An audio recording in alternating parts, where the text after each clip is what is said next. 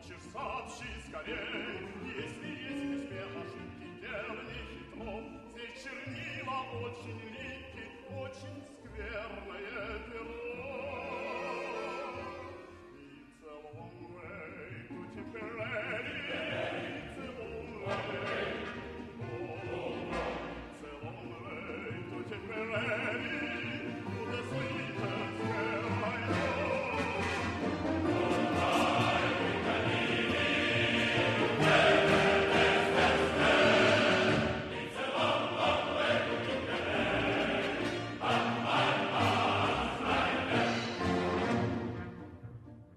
Esto es Blistocast, no es Histocast, pero casi. Y bueno, como habéis podido ver por el título, pues vamos a hablar de la carretería, o de los carreteros, lo que queréis llamarle, o de la cabaña real de carreteros, en fin.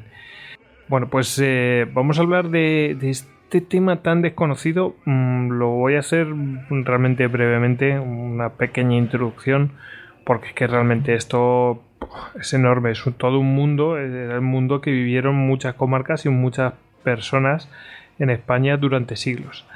Así que, bueno, pues eh, como podréis imaginar, los carreteros eran los que llevaban carretas y transportaban materiales, ¿no? ¿Y qué materiales podían transportar? Mm, pues bueno, pues eh, oro, plata, eh, lana, carbón, azogue, sal, bagajes de guerra, vituallas para los ejércitos, munición, armamento, artillería, leña, madera, jaspe, piedra, en fin, innumerable. ¿eh? Eh, es una cosa tremenda. Bueno, pues eh, estos carreteros se demuestra que, existen hermandados, es decir, asociados, pues en eso, en hermandades de carreteros, ya por 1485.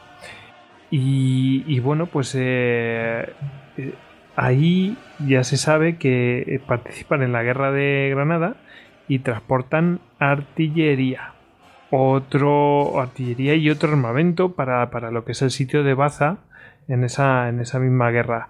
Y lo hacen con, gran desempeño. Mm, emplean 8.000 animales de tiro para el transporte de, esta artillería y el abastecimiento. Y, bueno pues eh, se calcula que, que bueno pues eh, en, el, en, el, caso de, Baza en concreto pues se emplearon unos 14.000 bueyes en el año 1489 eh, y que bueno que la que una de las hermandades, en concreto la Hermandad de Carreteros de Burgos Soria, colaboró con, unos 4.000 ¿eh? carros de bueyes. Nos podemos hacer la idea de que para los carros, o sea, por cada carro se tienen que emplear dos bueyes y uno para dar eh, pues descanso a, a, otro, para ir rotándolos y que, que estén descansados los bueyes. O sea que por cada carro, tres bueyes. Mm, nos hacemos la idea. bueno, tienen tal desempeño que, y, es tan importante que estuvieran ahí, que se les conceden privilegios, como por ejemplo cosas tan lógicas como poder alimentar a los bueyes en los pastos comunes de mm, por donde fueran pasando, eh, o cortar madera para poder reparar los carros. Yo creo que tiene toda la lógica del mundo, ¿eh? No podía ser de otra manera. Em, es que si no, mm, ¿qué hacemos con los bueyes? Se nos mueren. Y bueno, eh, estos privilegios, eh, pues mm, digamos que se regularizan porque se daban de una manera, pues eso, pues eh, no ordenada, se iban dando así a salto de mata. Y bueno, pues se sistematiza mm, de manera ordenada estos privilegios en 1497, en el cual Isabel la Católica pues crea la Real, eh, bueno, la Cabaña Real de Carreteros. Eh, principalmente viene a ser los siguientes privilegios. Ah, veréis que son parecidos algunos a los que hemos mencionado anteriormente. Eh, mirad, Libertad de los carteros para andar por todos los, mm, por todos los términos de los pueblos. Eh, que no se les cobren, es decir, que vayan andando por donde quieran, vamos. Que no se les cobren penas como a los vecinos. Eh, que los concejos eh, dejen expeditos los, que, los carriles y los caminos eh, para, los carteros. Que los carteros pueden pagar los portazgos y los aranceles de aduanas si, sin, en, los propios caminos sin tener que desviarse. y si no les no, le mostraban el arancel, no estaban obligados a pagarles. Mm, poder pasar con sus bueyes por los terrenos permitidos a los vecinos vamos, esto viene a ser un poco que pasten donde quieran los, los bueyes, ¿no? Eh, vamos, en los pastos comunes. Eh, que pueden cortar madera de los montes para reparar las carretas. Y que los bueyes que llevan sueltos, pues que no tienen por qué pagar derechos. Es decir, los que no están atados en ese momento, pues no tienen por qué pagar derechos. Bueno, como veis son cosas bastante lógicas para, que ahí hubiera una logística y que funcionara todo aquello, no solamente en tiempos de guerra. ¿eh? Desde 1599 pues eh, empieza a tener un reconocimiento especial al estilo de, lo que es la Mesta, ¿no? Y me refiero al reconocimiento jurídico, ¿no? Incluso tienen un juez que es miembro del permanente del Consejo Real. En 1629, pues eh, se incluyen otras profesiones directamente relacionadas, muleros, etcétera, y se, les reconoce y se les, agrupa dentro de ellos y cambia el nombre: Cabaña Real de Carreteros, Trajineros, Cabañiles y sus derramas, incluyendo, bueno, pues eh, otros. Bueno, mm, como os imaginaréis, depende mucho de las infraestructuras. Eh, ya hemos dicho que los concejos debían tener eh, dejar los, caminos expeditos para, los carteros, pero además los concejos debían tener abiertos y cuidados los caminos, es decir, que debían preocuparse por ello.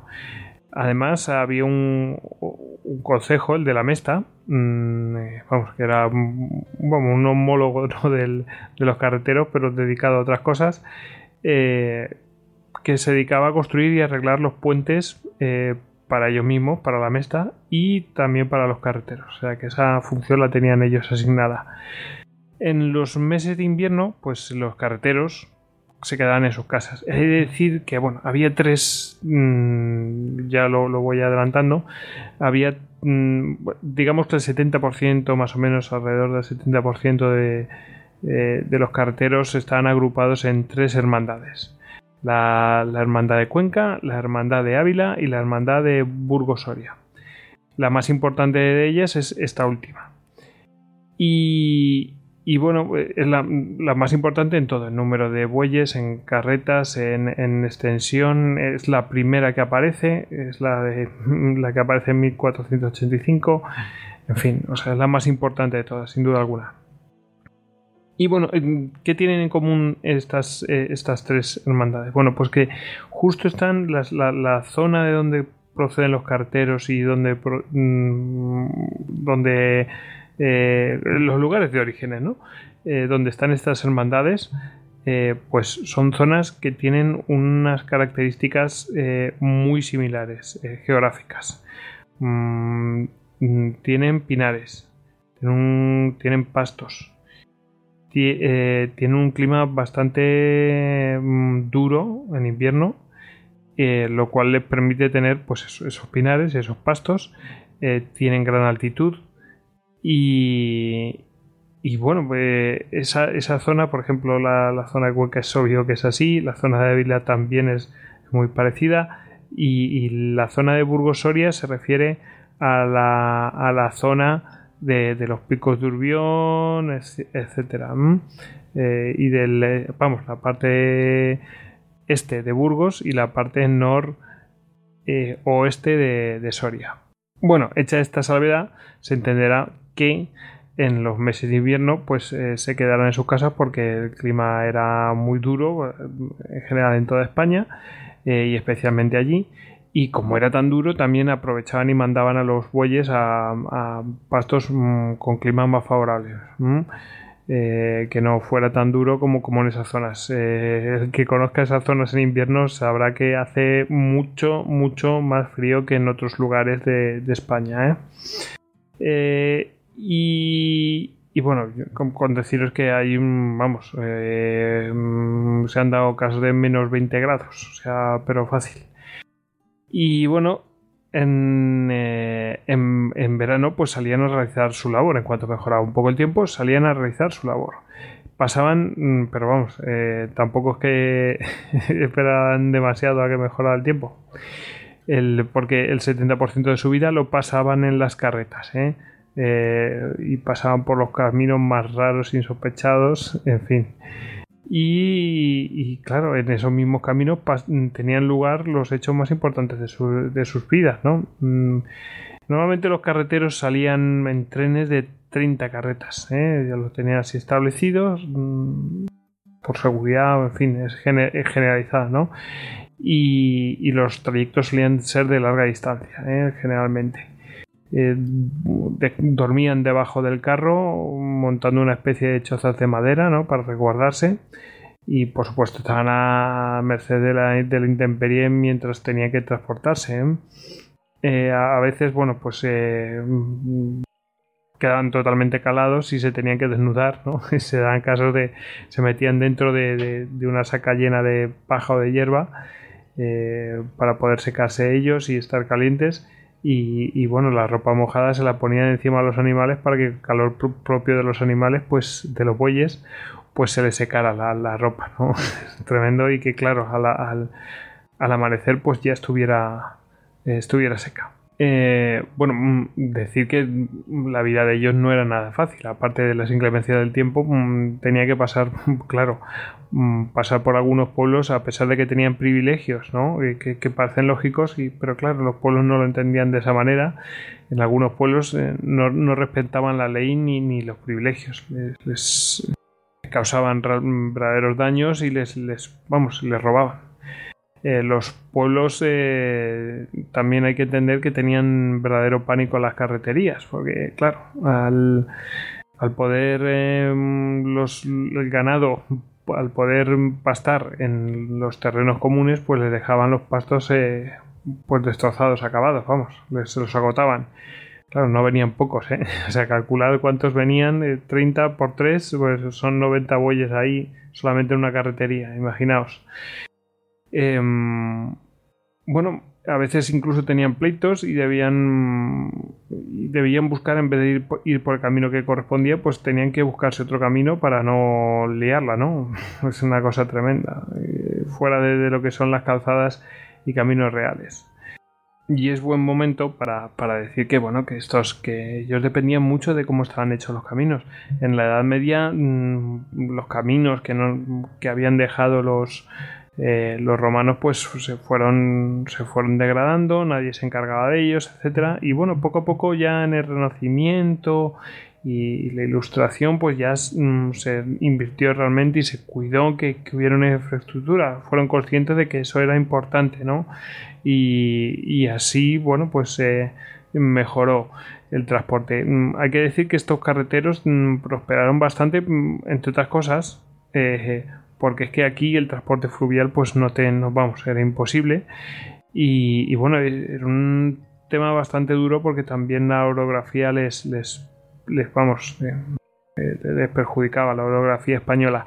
Mm, luego claro mm, ya después decayeron bastante ya hablaremos por qué pero pero bueno vamos a seguir con el tema. Bueno, decíamos que tenían que salir a veces de, de las calzadas y caminos reales y es que, bueno, era un tema bastante duro, ¿no? No sabían lo que se iban a encontrar, las inclemencias del tiempo, las gentes, y bueno, en, las rutas perdían muchos bueyes y, claro, e, eso es, para ellos era, era sus vidas, ¿no? Y incluso podían perder su, literalmente sus propias vidas, en fin, eh, una vida bastante dura. Eh, para que os hagáis la idea de cómo era la personalidad de los carreteros, pues os, muestro aquí un, eh, un, extracto de lo que decía Sebastián de Covarrubias en 1611. Decía del carretero lo siguiente. El que gobierna la carreta. Son de ordinario hombres de fuerzas, groseros y bárbaros, y a veces impacientes y mal sufridos, descompuestamente, pues han dado lugar al refrán y común manera de encarecer un hombre descompuesto, que dicen fulano jura como un carretero. Y yo puedo dar fe que en esas zonas todavía se sigue jurando de manera que no he visto en ningún lado. O sea, hacen unos juramentos impresionantes. En fin. Y el que lo conozca sabrá que eso es así. Bueno, decíamos que era un trabajo muy duro, como habéis visto, que, bueno, veis que no, eran gente, pues eso, pues eh, resolutiva, o sea, vamos, eh, sufrían mucho y eh, bueno, pues el, trabajo era muy duro, pero bueno, era lucrativo. De hecho, en el catastro de Ensenada ya se habla de que de que, gentes contaban con buenas ropas y, que los carreteros se encargaban, eh, vamos, que de, que sus, que sus eh, mujeres e, e, hijos pues estuvieran bien vestidos, ¿eh? vestían de manera bastante bastante buena. no digo ya con ropas ricas, pero, pero bien, vestían bien que es, un, sector bastante próspero durante una serie de siglos, pero decrece, eh, pues eh, entre otras cosas, principalmente decrece, hay dos factores yo creo que principales. Uno es que, bueno, pues aparece ferrocarril y claro, pueden transportar pues muchos materiales, es mucho más rápido, es más barato, en fin, al final pues esas cosas pues intervienen y en 1836 eh, le suprimen los privilegios. Eh, el trienio liberal le suprime los privilegios, aunque después Fernando VII mm, intenta eh, devolver los privilegios, bueno, pues los vuelven a perder más adelante. Ya no había marcha atrás y claro, estas comarcas pues lo sufren, ¿no? vivían de eso, eran como voy a citar aquí una frase que, a mí me ha encantado. El transporte fue el eje sobre el que giró la economía y la sociedad de una comarca española que no tenía otras posibilidades de subsistencia y supieron unirse en asociaciones profesionales. Yo creo que con eso ya resumimos cuál fue la andadura de estas comarcas que se asociaron, estas hermandades eh, y que realmente les fue, les fue bastante bien mientras estuvieron asociados, entendieron que eso era pues como una compañía, como una empresa, una, como una cooperativa, ¿no? Y, y le fue bastante bien. Y bueno, y diréis, bueno, pero esta gente que transportaba, ¿no? O sea, sí, bueno, transportaba cosas, pero ¿para quién? Bueno, pues, eh, a ver, transportaban para eh, gente privada y para gente y para los gobiernos, para gobierno, vamos. Y, bueno, el tema está en que eh, desde que le concedieron privilegios, tenían la obligación de dar prioridad a las demandas reales, es decir, a lo que a las peticiones de pues propias de, del gobierno del estado. Eh, Básicamente, por ejemplo, el abastecimiento de Madrid era muy importante, que lo tenía encomendado la Hermandad de, Carreteros de Soria, de Burgos Soria. Y, bueno, mm, la verdad que eso era su parte principal, pero también hacían el transporte para, eh, pues para el sector privado. ¿eh? O sea que, realmente mm, transportaban para todo el mundo y lo que pasa es que con la salvedad que primero tenían que anteponer la petición pública a la privada. Nos suena un poco esto, ¿no? El interés general. Deciros que, que bueno, pues esta, hablamos de comarcas. Yo hay una que conozco bien, que es la de la de Pinares, la comarca de Pinares de Soria, y que bueno, mm, está muy cerca de, vamos, que la misma comarca es compartida con, con, eh, con Burgos, ¿no? Y toda esa zona eh, pues mm, vivía de eso. Y fue una zona bastante próspera mm, viviendo de eso. Y el que quiera visitarlo puede, puede ver como pues, pues vestigios de lo que, de lo que fue esa época. ¿eh? Y voy a aprovechar, ya que estoy, pues eh, para soltar la guadaña y dar un par de palitos. Em, resulta que en, Molinos de Duero, Soria, eh, tienen pues un hermoso carro y tienen una, un, tronco eh, en el que, cual tienen grabado lo siguiente. En el año 1753 fue Molino de Duero el más importante enclave de carretería de España, con 872 carretas y 2.617 bueyes. Bueno, pues esto es falso. Y es que mm, es falso no porque las cifras sean falsas, sino porque mm, ellos no tenían todas esas carretas. ¿Y por qué lo sé? Porque en 1700, ellos lo, datan de 1753, que probablemente sea cierto. Pero es que el catastro de Ensenada, que es de 1754, que es público para todo el mundo, eh, no distingue ningún molinos de Duero. Distingue un sitio que se llama Molinos de Salduero y que está compuesto por dos poblaciones. Una, Salduero, y otra, Los Molinos. ¿Mm? Entonces dice los molinos y Salduero, Salduero y los molinos, o molinos de Salduero. Pero siempre dos poblaciones. Y en todo caso, eh, los molinos eran molinos de Salduero. Pero bueno, el tema está que en ese catastro se contabilizan bueyes y carretas. Quedan unas cifras un poco menores a las que han facilitado ellos, concretamente 2.068 bueyes y 678 carretas, por aquello de no develar todo lo que tenemos, ¿no? En los catastros. Y, y no distingue cuáles pertenecen a unos y cuáles pertenecen a otros. No lo distingue. Pero ellos sí se arrogan todos esos bueyes que pertenecían a Molinos de Duero, cuando Molinos de Duero no era Molino de Duero, era Molino de Salduero y se contabilizaban tanto unas cosas como otras para Salduero y para Molinos todo junto. ¿Mm? ¿Y dónde cogen ellos los datos? Lo cogen de, eh, de, un libro de Pedro Gilabad, Junta y Hermandad de la Cabaña Real de Carreteros de Burgos, Soria, Cabaña Real de Carreteros Trajineros Cabañiles y su derrama. Es un libro excelente.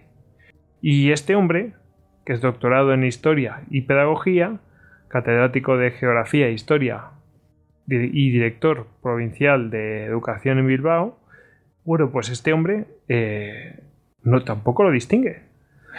o sea, lo pone todo junto, lo pone como molinos de Salduero, que era lo que existía entonces. Después ya pasaron a ser dos municipios eh, separados pero muy posteriormente.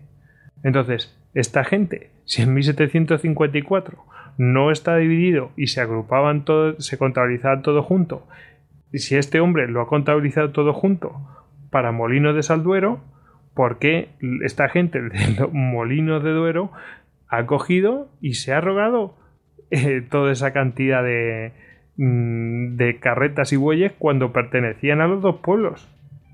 Es decir, al menos ten la decencia de poner eh, saldueros y molinos, tenían o molinos de salduero, tenían...